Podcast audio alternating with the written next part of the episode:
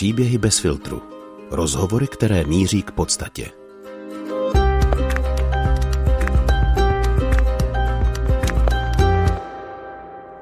Je dobré si udržovat odstup, protože v momentě, kdy se ponoříte do toho, že je to katastrofa, už lidem nepomůžete. To říká Kristina Ambrožová, ředitelka střediska humanitární a rozvojové spolupráce při diakonii Českobratrské církve evangelické. V rámci své práce nedávno navštívila Ukrajinu. Dnes se tedy nedotkneme tolik příběhu jednoho člověka, jak jsme v našem podcastu zvyklí, ale spíše osudu této válkou zkoušené země, na kterou bychom neměli ani v čase, kdy odpočíváme a relaxujeme zapomínat.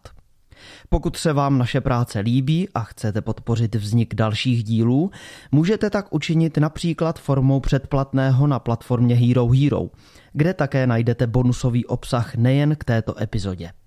Její klidný poslech přeje Jaroslav Tomáš. Paní Ambrožová, vítejte v příbězích bez filtru. Dobrý den, děkuji za pozvání.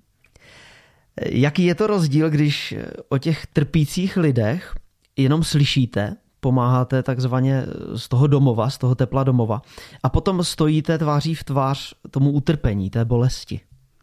Hmm. No, to je jiné, no, to samozřejmě je jiné. A je to jako jiné, myslím, oběma směry. Jak, jak tím směrem, že někdy si to člověk představuje dramatičtější, válku si člověk představuje rozhodně dramatičtější, uh, uh, nebo tornádo, uh, uh, třeba v tom smyslu, jak velkou, velký prostor ta válka uh, zaujímá. Uh, a ono vlastně samozřejmě ty nejtěžší boje se prostě odehrávají jenom na nějaké části Ukrajiny, ale vlastně celá Ukrajina je tím prostě postižená různými jako vzdušnými nálety, uh, in, jako nefunkční infrastrukturou a, a, a, a podobně.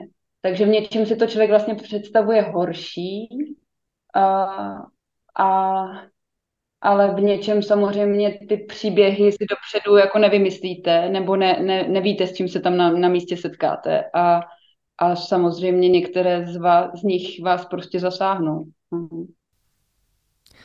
Umíme si tady pomáhat v České republice? Umíme, umíme si pomáhat, jo, umíme. Ale je pravda, že uh, ukrajinská houževnatost je prostě obdivuhodná. Je opravdu obdivuhodná. A, a, a možná je o trošku houževnatější než ta česká. Uh, ale já jsem právě zažila uh, tornádo na Jižní Moravě, tam ta pomoc uh, lidí z České republiky, z celé České republiky byla obrovská, ať už se týkalo jako finančních darů, uh, a nebo nebo vlastně i jako chutí pomoci na místě dlouhodobě, takže si myslím, že Češi pomáhají velmi houževnatě a srdečně. Možná, kdybychom to tak jako prohodili, jak si myslíte z té čerstvé zkušenosti, mluvila jste tady o té ukrajinské houževnatosti, jaké by to bylo, kdyby to bylo naopak? Jak by se ti Ukrajinci chovali v momentě, kdyby válka byla tady? Kdyby válka v České republice. to je dobrá otázka, no. Eh, a, a zajímavá, protože eh, samozřejmě ano, zatím je to spíš tak pořád považováno, že uh, Ukrajina je ten chudší východ a my jsme ten bohatý západ, takže by to asi možná probíhalo trošičku jinak, ale zároveň uh, já jsem se teda i tady v Čechách setkala s lidmi z Ukrajiny, který, kterým je pomáháno a zároveň oni kdykoliv mají možnost, tak vlastně se chtějí nějak zapojit, chtějí pomoci taky. Takže si myslím, že, že by nám to uměli pěkně oplatit určitě. Možná než se ještě dostaneme k těm konkrétním příběhům z Ukrajiny, eh, tak taková obecnější otázka. Jak moc blízko si připustit k tělu ty krize ostatních lidí, aby si člověk pořád zachoval nějaké to svoje duševní zdraví? tak zatím žiju a uh, jako uh, nepřipadám si, že zrovna tohle by byl můj důvod vyhoření, spíš, že občas těch katastrof se děje opravdu hodně a uh, jakože, že uh, to je asi spíš moje téma, že, že dokážeme prostě uh, se uvařit na tom, že prostě bychom chtěli pomoci všude, uh, ale uh, samozřejmě, že jako je dobrý si nějaký jako odstup od toho udržovat, protože jinak těm lidem vlastně nepomůžete v momentě, kdy se jako ponoříte úplně hluboko do toho, uh, že to je katastrofa. Protože ano, ono z jedné strany ta naše pomoc nás jako poměrně jako menší neziskové organizace na Ukrajině vypadá jako kapka v moři, takže může to na člověka tak dolehnout, že to vlastně, že nemáme šanci s tím uh, úplně dokonale něco udělat. Uh, ale pořád si myslím, že to smysl má, že prostě je to důležitý i tahle ta kapka v moři, i, i, i prostě ten počet lidí, kterým my pomůžeme, tak to prostě svůj význam má. Vy jste nedávno byla osobně na Ukrajině. Jaký cíl měla ta cesta? My jsme tam uh, odjížděli na začátku června uh, s tím, že navštívíme především naše partnery uh, poměrně na východě Ukrajiny, v Charkovské oblasti. My tam máme velkou partnerskou organizaci, která se jmenuje Mírné nebo. Uh, a měli jsme vlastně představu, že uh, jim pomůžeme, respektive, že zmonitorujeme tu, tu situaci tak, jak tam se teďka lidi nacházejí, že navštívíme domácnosti, eh, podíváme se na to, co tam ta organizace dělá, jestli, jestli vlastně eh, ta pomoc je stále potřebná na východě, protože oni vlastně provozují humanitární eh, kuchyně a ve velkém vyváží a rozváží ty obědy do konkrétních domácností a já jsem dopředu nevěděla, co čekat, protože zatím tam na východě byli spíš kolegové. Já jsem se tam ještě na východ takhle daleko na, na Ukrajinu ne, nevydávala. A musím říct, že jsem byla vlastně jako zaskočená tím, jak akutní ta situace stále je. Ačkoliv jsme navštívili města, jako je Izium nebo Kupiansk, které jsou už poměrně dlouhou dobu osvobozené. Uh, už jsou osvobozené vlastně od loňského září tak eh, stále tím, že se pohybují, tak ne, eh, se nachází tak blízko fronty, tak ta situace je tam pořád jako velmi kritická. Po takové návštěvě má asi člověk eh, různé zážitky. Jaké ty příběhy už nevymažete? Hmm. Já už jsem to teda někde vzpomínala, ale pro mě osobně uh, byl jako nej, nejtěžší zážitek asi tak, že jsem se do něj dokázala já nejvíc vcítit. Uh, zážitek, uh, kdy jsme jeli vlakem ze Slaviansku do Kijeva a ten vlak byl plný vojáků, uh, kteří evidentně dostali jakoby krátkodobou dovolenou. A uh, v Kijevě se s nimi vítali uh, rodiny byl pátek večer, oni přijížděli vlastně, nevím, jestli na víkend nebo třeba na týden domů a to byla situace, která uh, pro mě byla velmi složitá, protože jsem uh, sama máma, uh, sama mám uh, partnera, s kterým dlouhodobě žiju a, a představa toho, že uh, ho třeba dneska vítám a příští je už nevím, jestli ho znova budu vítat, tak uh, to teda uh, je pro mě opravdu velmi nepředstavitelné, že bych musela vlastně dělat takovouhle volbu v životě. Že bych musela vlastně mít uh, no, že bych se musela smířit s tím, že, že prostě naše země je ve válce a že se to dotýká konkrétně mě, mojí rodiny úplně takhle hmatatelně. A uh, bohužel ta situace na Ukrajině je taková, že, že se prostě dotýká vlastně většiny, většiny eh, rodin, v podstatě všech ukrajinských rodin se nějakým způsobem dotýká. Eh, buď, že mají svoje muže na frontě, nebo jsou to jejich jako velmi blízcí příbuzní. Eh, každý je tou válkou nějak ovlivněný. Vy jste strávila jak dlouhý čas na Ukrajině? Bylo to v součtu asi 10 dní, nebyla to zase tak dlouhá doba, ale uh, bylo to velmi intenzivní, protože my jsme tam ještě navíc vyrazili v době, kdy se protrhla Kachovská přehrada. Takže to bylo vlastně uh, Ono to vypadalo, jak kdyby v přímém přenosu jsme prožívali tady tuhle tu tragédii a, a do jisté míry ano, ale zároveň chci předeslat, že Ukrajina je opravdu veliká, takže to, že, to, že jsme se eh, nacházeli v tu chvíli v Charkovské oblasti, tak jsme byli prostě asi 300-400 kilometrů daleko od, od té samotné uh, protržené přehrady a od té chersonské oblasti, kde se tady to, tahle ta tragédie stala.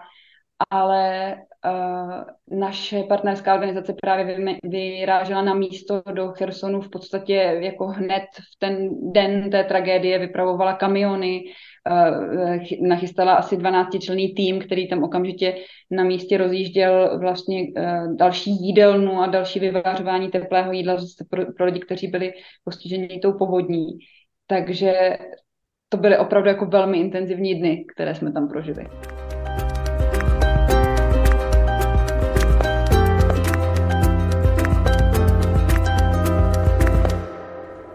Jakých okamžicích jste se nejvíc bála? Já jsem asi, já nechci říct, že jsem nebojacná, to vůbec ne, ale uh, jako, protože třeba o svoje kolegy nebo o svoji rodinu se bojím jako často, ale uh, uh, jo, jako byly situace, které byly už trošku jako nebezpečnější, Uh, asi tam, kde jsme navštěvovali ty místa, které byly blízko fronty, tak tam jsme opravdu pobývali jenom nezbytně nutnou dobu, aby jsme vlastně viděli to, jako co tam ta naše partnerská organizace prakticky dělá, ale už jsme prostě sledovali jako různá bezpečnostní opatření, včetně prostě našeho vybavení, tak aby jsme prostě byli chráněni pro, pro nějaký případ um, případného jako případné prostě nenadále události, která se takhle blízko fronty prostě může stát. Takže tam asi člověk trošku strach nějaký pociťuje. To zase ne, že ne. Co ten pohled na smrt? Mění se nějak po té zkušenosti s válkou? Kdy to setkávání s tou smrtí tam je častější? Hmm.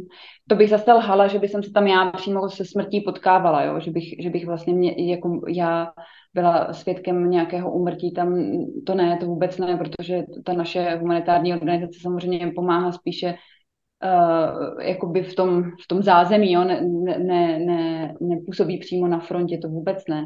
Takže, takže tam asi nejsem úplně schopna říct, že by to moje vnímání uh, smrti nějak ovlivnilo, ale vnímala jsem ty, ty příběhy lidí, eh, dobrovolníků, s kterými se tam, jsme se tam setkali z jedné menší organizace, kteří vlastně eh, dělají taky poměrně jako záslužnou, ale nebezpečnou činnost, že eh, odváží lidi z míst, kam se blíží fronta, tak ty lidi vlastně mají možnost jim zatelefonovat a nejpozději druhý den vlastně pro ně přijíždí tady tahle ta služba s nějakými malými minibusy, ty lidi si balí to nejnutnější a vrací se vlastně, eh, nebo eh, odváží je ten autobus zpátky do nějakého jako bezpečnějšího místa, z kterého vyjel, do nějakého města, odkud potom už ty lidi putují dál třeba na západ, do západní části Ukrajiny.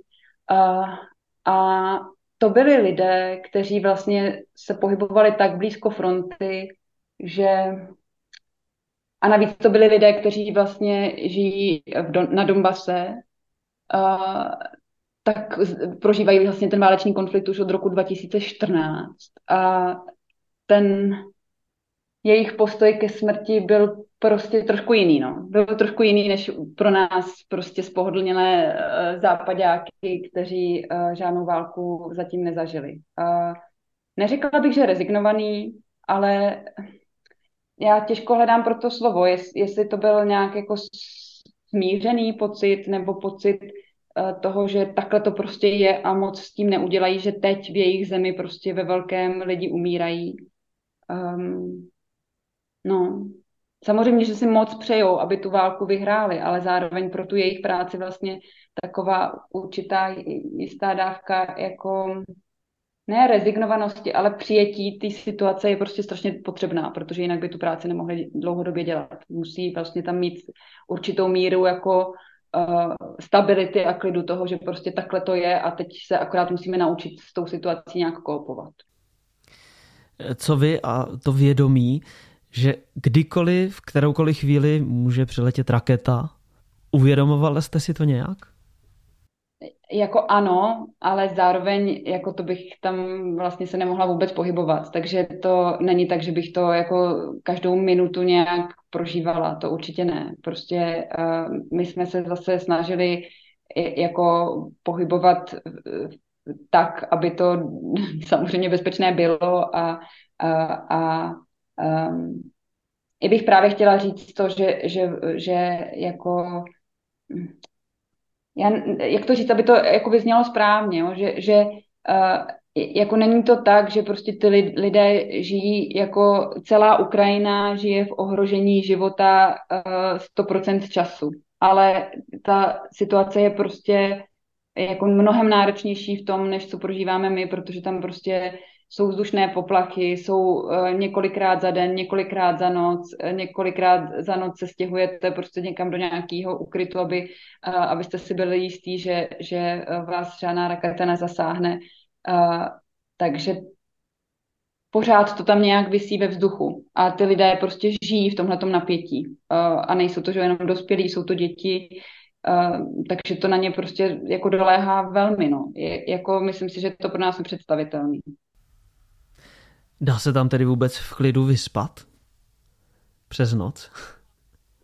Moc ne, no. A zase znova, jako si pojďme říct, že já jsem tam strávila deset dní a v klidu jsem se vrátila do České republiky, kde se člověk v klidu dospí, že? A ty lidé v tom prostě žijí dlouhodobě. Tak uh, jsou takoví, kteří říkají, že už se na to nějak zvykli, že prostě tu noc, co nám znělo asi čtyři poplachy za noc, tak, tak uh, a já jsem právě byla úplně nevyspalá, opravdu jsem spala hodně málo, tak, tak paní na, na recepci hotelu říkala, že jo, že se vyspala výborně, že, že už je na to zvyklá, a, ale pak si myslím, že je řada těch, kteří to prostě prožívají a, a zvlášť ty rodiny, které jsme navštívili opravdu jako velmi blízko fronty, Uh, tak to prostě prožívají mnohem víc. Uh, opravdu velkou část dne ještě pořád tráví ve sklepích, a to, co třeba tam dělá ta naše partnerská organizace Mírné nebo, že vlastně provozuje volnočasové aktivity pro děti. A, a vlastně jim, těmhle těm dětem, které jsou jako závislí na online nové výuce a, a žijí v těchhle těch jako odlehlých oblastech nebezpečných, tak eh, jim dává nějaký jako pocit eh, bezpečí, jistoty a, a nějak, nějakou, nějaký prostor pro setkávání s dalšími dětmi, tak to si myslím, že je prostě úplně uh, jako nedocenitelná práce, kterou tam dělají. Strašně důležitá, opravdu jako obrovsky důležitá.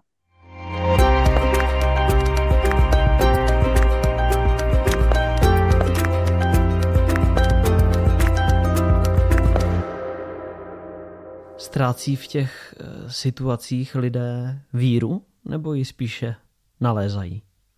Hmm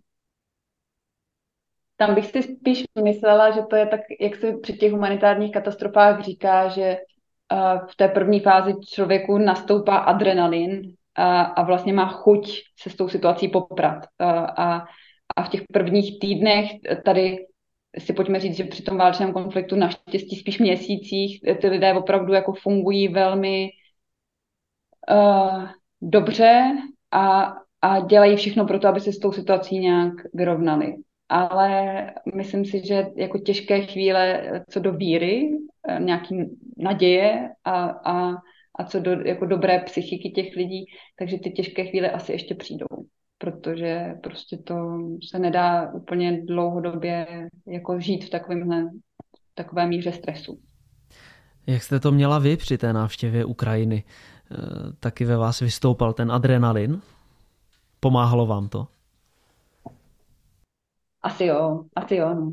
Asi, asi, asi vlastně um, ano, no. A, a tím, že právě ještě přišlo to protržení Kachovské přehrady, tak uh, to potom člověk má jakoby vlastně spoustu práce jenom s tím, že jsme o tom chtěli dát jako co nejvíc vědět do České republiky a na, našim uh, podporovatelům a příznivcům, že vlastně se v tom diakonie taky nějak angažuje, takže člověk vlastně hodně uh, se zaměstná prací, zaměstná se tím, že, že jako tam plní nějaký cíl, který si přece vzal eh, a eh, toho strachu já v tu chvíli jako tolik neprožívám. A co ta vaše víra, jak, jak na tom byla během té návštěvy? Upevnila se nějak?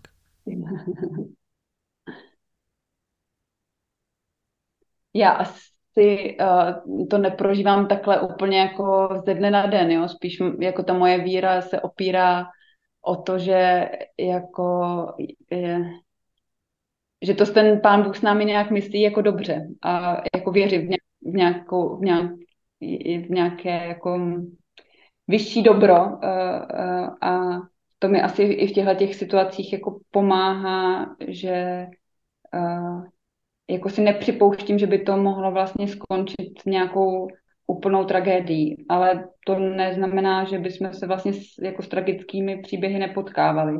Takže, ale, ale zároveň prostě tam všude, kde se jako scházejí lidi dobré vůle a vlastně něco dohromady tvoří nebo si navzájem pomáhají, jako jsou právě ty naše uh, místní organizace, s kterými pracujeme, ať už je to Mírné nebo v Charkově, nebo třeba organizace uh, Dům milosrdenství, která pracuje s bezdomovci uh, v Kijevě, uh, tak uh, tam zase to, to jako boží dobro je takové úplně jako hmatatelné v tom, že prostě um, No, jsou to skoro zázračné příběhy, když, když lidé, kteří se jako dlouhodobě ocitají třeba na ulici uh, a v Kijevě jich je, bylo i před válkou spousta a teď jako s tím válečným konfliktem uh, jich bohužel přibývá. Takže vlastně jako můžou dostat někde nějaké úplně jako pěkné zázemí, je o ně prostě postaráno, dostávají nějakou druhou šanci pro život, tak to tam zase vlastně někde uh, si člověk vždycky říká, že uh, to má dobrý konec a že to má smysl a že, že uh, teď to řeknu trošku pateticky, ale že to dobro nějak prostě vítězí. Je tam možná nějaká rezignace ze strany těch lidí na Ukrajině, že už to trvá tak dlouho? Nebo tam převažuje spíš naděje? Teď ještě pořád převažuje taková velká víra a, a, a nebo tak, jak my jsme se s lidmi setkávali, tak pořád to bylo velmi jako optimistické v tom smyslu, že prostě uh, Rusko porazíme, že, že prostě zvítězíme. A i ta obrovská houžovnatost opravdu jako a chuť si pomáhat navzájem, to, že prostě uh, se protrhne Kachovská přehrada a okamžitě na místo vyráží dobrovolníci jako z dalších oblastí uh, Ukrajiny, ačkoliv i ty oblasti samotné jsou válkou postižené, tak to, to je prostě uh, um, obdivuhodné. Ale jak to bude dál, to je trošku samozřejmě uh, jako složitější téma. Uh, nejsem si jistá, do jaké míry tohle se dá unést prostě dlouhodobě v horizontu dalších mnoha, mnoha měsíců. Mluví se třeba o tematice duševního zdraví u, u lidí z Ukrajiny, uh, u dětí, ale i u dospělých, že to téma prostě s největší pravděpodobností uh, ještě prostě vyvstane a, a, a bude celý ten národ vlastně si potřebovat ještě ne, bude prostě tu naši pomoc potřebovat ještě mnohem víc, uh, tak uh, doufám, že vydržíme v tom, že jim ještě budeme mít chuť dlouho pomáhat, protože tohle nebude úplně na krátké dny nebo týdny. Dá se říct, že ta situace tedy zadělává na různé duševní problémy té nadcházející generaci. My jsme se prostě potkávali uh, s informacemi od psycholožek uh, v těch dětských centrech, které jsme navštěvovali uh, v té charkovské oblasti, v, městečkách kolem Charkova nebo i v Charkově samotném. A ty psycholožky nám opakovaně říkali, že, že většina dětí, které k ním přicházejí, tak mluví o sebevražných myšlenkách, o, o sebepoškozování, o úzkostech. Uh, to jsou prostě příběhy, které tam jsou na denní bázi. Ty děti prošly uh, onlineovou výukou v době covidu, už tam vlastně že zažívali velkou sociální izolaci a teď ji prožívají dále a ještě dohromady s tím obrovským jako válečným stresem, takže uh, to jsou věci, které prostě ta lidská psychika neumí všechny unést a dětská psychika obzvlášť.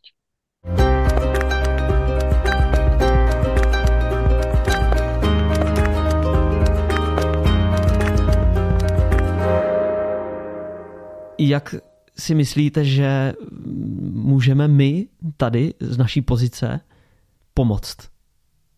Taky dobrá otázka, protože myslím si, že uh, my jako humanitární organizace máme zkušenosti buď z těch eh, českých mimořádných událostí, kde prostě nastoupí ve velkém naše státní infrastruktura, eh, hasiči, armáda, eh, místní, další místní složky a vlastně si nějakým způsobem pomůžeme sami, a nebo máme zkušenost z těch jako jiných válečných konfliktů, které probíhají třeba v zemích chudších nebo méně rozvinutých, než je Ukrajina.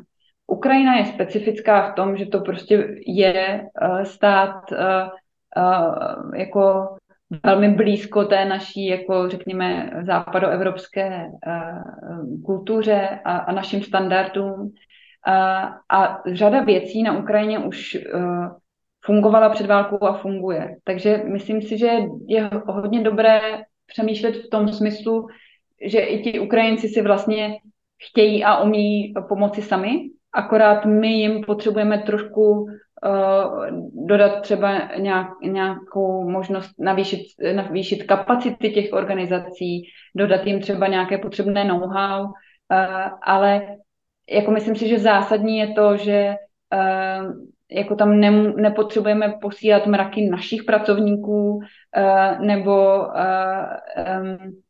jako nerada bych uh, právě, jako myslím si, že je důležité vyborovat se nějaké nadřazenosti západní, v tom smyslu, že prostě my víme, uh, co teďka ty uh, neziskové humanitární organizace ukrajinské mají dělat. Mně se hodně líbí myšlenka třeba v souvislosti s tím duševním zdravím, uh, vlastně proškolovat, proškolovat uh, krizové interventy, psychologii, psychoterapeuty z Ukrajiny, uh, kteří třeba už mají nějaké vlastně psychologické vzdělání, ale potřebují se třeba dovzdělávat právě pro ty krizové situace, pro, pro tu mimořádnost, pro to, kdy, kdy prostě eh, je to nějaká nenadálá událost, nebo tam vzniká vlastně eh, jako posttraumatický šok, vzniká tam trauma. Eh, potřebují vlastně jenom maličko pomoci v tom, aby si uměli pomoct sami. Myslím si, že to je teďka vlastně ta, ta cesta, kterou bychom měli jako Češi nebo vůbec jako lidi ze, západu volit eh, a vlastně jim pomáhat jako navyšovat jejich vlastní kapacity. Tady se ale také objevují názory zasluhou té dezinformační scény, že už té pomoci bylo dost, že bychom si měli pomáhat hlavně my tady, našim občanům. Co byste po té zkušenosti, kterou jste zažila sama, vzkázala takovým lidem? Já jako rozumím tomu, nebo asi úplně nerozumím, to, to, by, se, to by bylo troufalé tvrdit, ale snažím se rozumět tomu, kde vlastně ta frustrace českých lidí, kteří říkají, už jim nepomáháme, kde vzniká. Jo? Někde asi tam, kde prostě uh, i lidé v České republice žijí v chudobě, kde na ně dopadá inflace, do, dopadá na, na ně uh, um, vlastně řada taky jako negativních uh, jevů s tím spojených. Eh, tak vlastně už um, jim dochází právě nějaká uh, asi chuť uh, pomáhat dál lidem na Ukrajině. Ale jako z mého pohledu, tak jak jsem prostě na Ukrajině opakovaně teďka v rámci té, toho válečného konfliktu byla, tak je to prostě neporovnatelné. No. To, co my zažíváme tady, a to, co tady zažívají, byť jako hodně chudí lidé, tak prostě pořád jsou tady v bezpečí, pořád jako, jako nejsou v ohrožení života. A, um, ani vlastně jako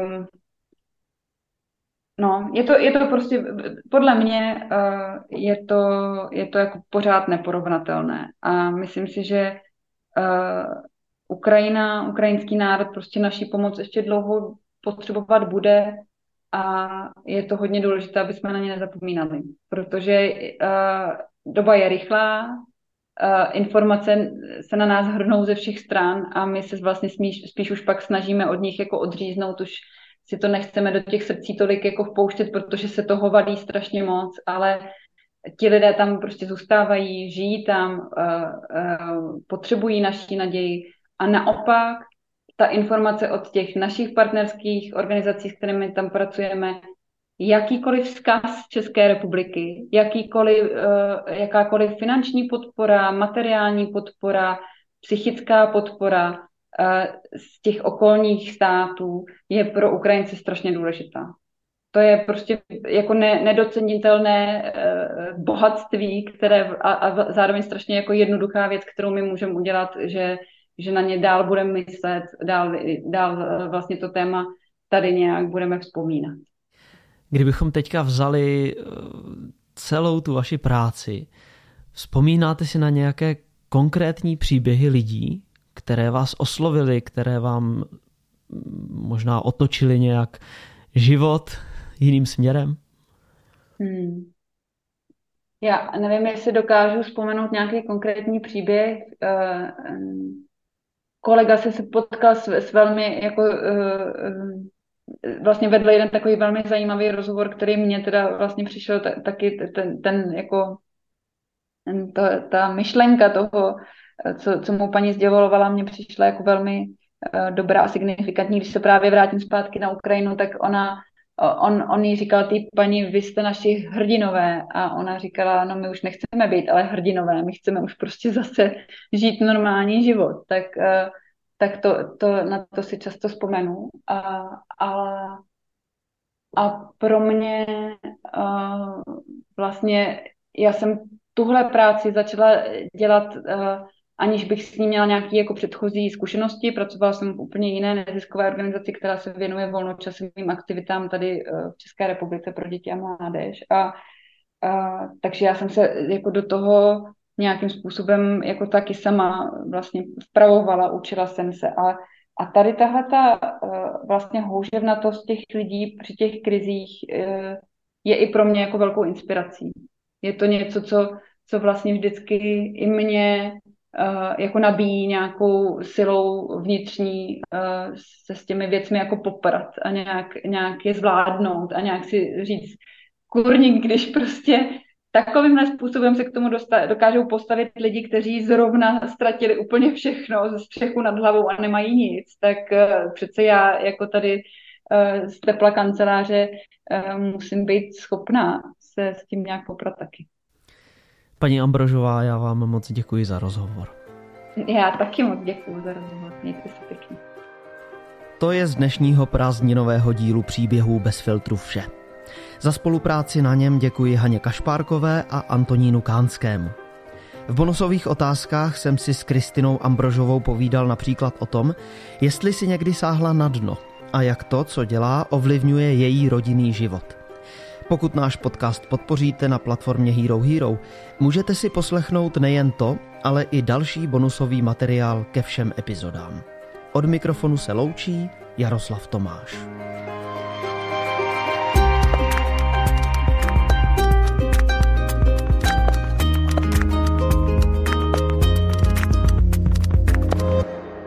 Bez filtru. O zásadních věcech otevřeně a bez předsudků. Najdete nás v podcastových aplikacích na Facebooku, Twitteru a Instagramu bez filtru pomlčka podcast. Chcete nás podpořit? Info na webu bezfiltrupodcast.cz